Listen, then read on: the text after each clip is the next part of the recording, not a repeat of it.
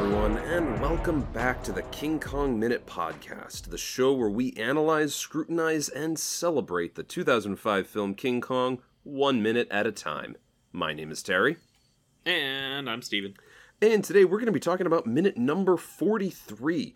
This minute is going to start with Anne and Jack making smooth jazz by Kenny G eyes at each other, and is going to end with uh, Denham getting cut off by Eng- a very irate Engelhorn.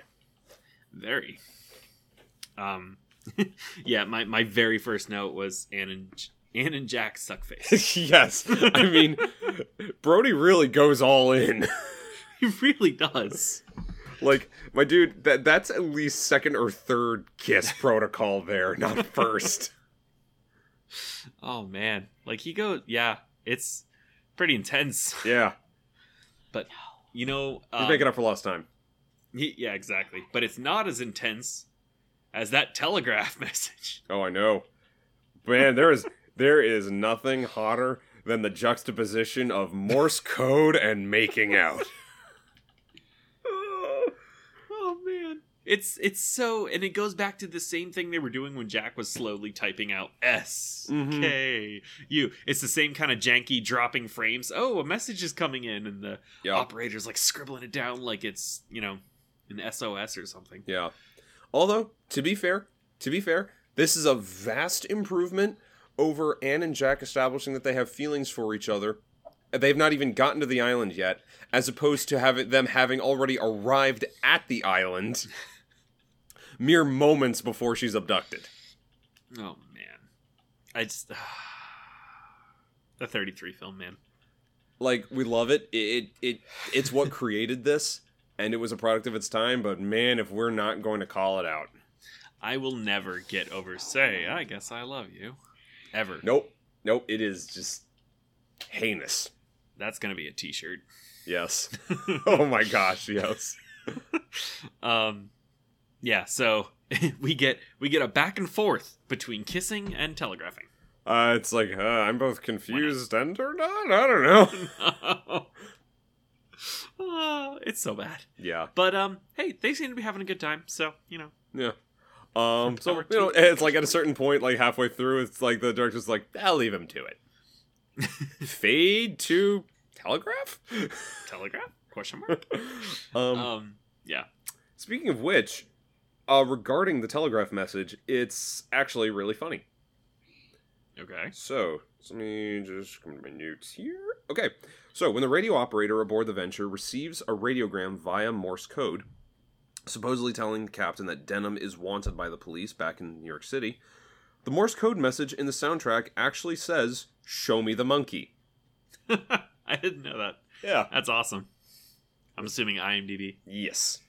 There you go. That's awesome. I'm, I didn't know that. I'm not an investigative journalism on a film that's like uh, 16 years old. Oh no. This movie's so old. It doesn't feel like an old movie. Lord of the Rings just turned 20, dude. Uh, well, speaking of Lord of the Rings, um, the radio operator, Lee Hartley is the actor's name. He was also an orc in all three I Lord was of the Rings gonna films. say, if you're talking about Lord of the Rings and you're mentioning this actor, and it's like, was he an orc? Yep. He was an orc. Was he a background Gondor soldier or a guy from Rohan? Pretty much anyone who isn't like one of the main characters of this film, if they're in the background, was probably an orc. You could be a minor actor, or you could just be from someone from New Zealand and claim that you were a background orc in Lord of the Rings, and I'd probably believe you. yeah. And you'd probably be telling the truth. And you very likely chance that you're right. Uh, um, so I wanted to to do my thing that I always do. Lee Hartley uh, makes me think of Wallace Hartley. Wallace Hartley was the lead of the uh, string quartet on Titanic. Cool. Uh, and this is just totally random. I'm gonna spout off some info because I can. Yeah. Um, his violin was the most expensive artifact ever recovered from the wreck. It was uh, sold for 1.7 million dollars at auction. Dang. But the only reason I'm talking about Wallace Hartley is because, uh, well, firstly, Lee Hartley. But Uh-huh. the next thing over, the telegraph operator on board Titanic, who obviously had a very, very big part in everything that night, trying to uh, get the message out that they had hit an iceberg, was uh, Harold Bride or and or Jack Phillip. There were there were two guys. Anyway, that's just random. Have fun with that info. You're welcome. Nice. It just makes me think of it. I can't not think of Titanic when seeing a telegraph come in on a ship. Okay, It's okay. We can establish it. You've got Titanic brain rot. You always will. a lot, a lot. It's not good. Um, he has a cat statue on his desk. Wait, who? Did? It's, it's Oh, yes, he does, and it's it's weird. it is. Is it a Cyclops cat? I have no idea. Is this creepy cat statue? Yeah, that that is super weird. Like I have to assume it's another just kind of like background artifact from like some of their journeys or something. Yeah, it's just or he has a thing for cats. Weird one-eyed cats. Um Weird Then- one-eyed cats. then we see uh New band name, I call it. yeah, uh, it's got to be out there somewhere. Um then we see Engelhorn looking decidedly PO'd. Yes. Like he's had enough, and this is it. He's at the last straw, and then, like I said, rotating establishing shot. oh, Take man. a shot, guys. Yup. Excuse me. Um, yeah, uh, another establishing shot. I have it in all caps in my notes. But at least it's doing something. It's not just on the water. It's turning. So you know, Yeah, that's fair, and it is quite pretty. it is. Usually, Mhm. this film was a pretty movie. Can't Yeah. deny that. It's Like that's not hard. Uh, Carl like stumbles into the Uh the bridge. Why are we changing course? huh. Hayes just looks at him like, "Oh, you're gonna learn. you done bothered the wrong crew. You done goofed." yeah, done goofed. Oh man. Um and then he he takes it upon himself to tell the captain of the ship what he can't do. Engelhorn, you can't just and Engelhorn's outside. yeah. And that's when the movie ends. Or then it ends. The movie. If only. No, If only. The movie ends here when Engelhorn decks Denim overboard, directed by Peter Jackson. oh man. You know how much trouble we would save ourselves if that was the case? Oh man, we would be done wrapping up. oh, we got a long road ahead. Yeah, Woo. miles to go before I sleep. Ah. Roads go ever on and on. Down from the door where it began. Here, th- now I'm just singing on the podcast. That's where I am now. All right. It's not Lord of the Rings minute. um, I do have one note up here. Uh, after the Lee Hartley guy, the telegraph operator, hands the message to um, Engelhorn. He says, "Message for you, Captain." this is very New Zealandy, so that's all I got. cool, good, heavy New New Zealand accent, Good. which I wonder why. good contribution. uh, I even spelled that out in my notes: M E E S A G E. Message, message for you, Captain. Big Taika Waititi energy. exactly. Oh man, actually, I was thinking Omega from Bad Batch, but I Oh don't yeah. think you've watched. That Well, movie. that's in that case, that's big Tamara Morrison energy. yeah. Except Omega's a girl. Oh yeah, Dun, dun, dun. that's all right. they're clones. It's all Tamara Morrison. it's more and more dressed in this little girl outfit. I dig it.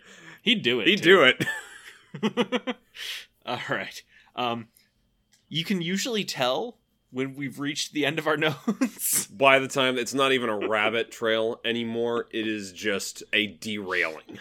It is- There's a crash in the bottom of a canyon, like an old west style train. Uh, but again, like these move these minutes are moving along pretty briskly. They Um we're we're giving you some light listening content. Yeah. No need to bog you down. Mm-hmm. We'll do that later. Yeah. No kidding. Um, yeah. So. Write us a review if you like us. Uh, Seriously. Get on your Apple Podcasts and uh, Spotify and wherever else we are, wherever you're listening, and write us a review. Let us know Yeah. you like us. Give us as many stars as you think we deserve. Um Whatever. if you think that we got anything wrong or if you want to give like a counter opinion or on it's like a counter proposal, seriously, let us know. We enjoy Yes. the uh it's like the criticism, we enjoy like the comments, we enjoy the construction, and Mhm. we want to make this better. Yeah. Let us know in the uh the Eighth Wonder Exposition group on Facebook. Yeah. Let us let us know what we did wrong. I'm sure if we don't already know, Actually, here we go. Here's an apology. Speaking of things we did wrong, um, Ah, yes. we talked about Into the Spider Verse a lot of times, and Can uh, you blame us? yeah, right. It's the best movie ever. Um, and we even joked at the idea of, or played at the idea of possibly doing it in a minute by minute format. It's actually already been done. Yeah. So go check them Oh, sad. out. Here, let's play. Yeah, exactly. We we don't get to do it, but on the bright side, someone has It's already and, being uh, done. Definitely, And rightly so. yes. Um, man. So go check them out. Seriously, I'm honestly going to go wa- watch that myself because, good lord, I could revel in every minute of that movie. it's so good. So uh, yeah, go check out the Spider Verse minute. Indeed. Um, other than that, I'm all I'm all wrapped up on 43. I believe so. We are moving along. Woo! All right, folks. You will hear us when you hear us. On the next episode of The King Kong Minute. Bye, everyone.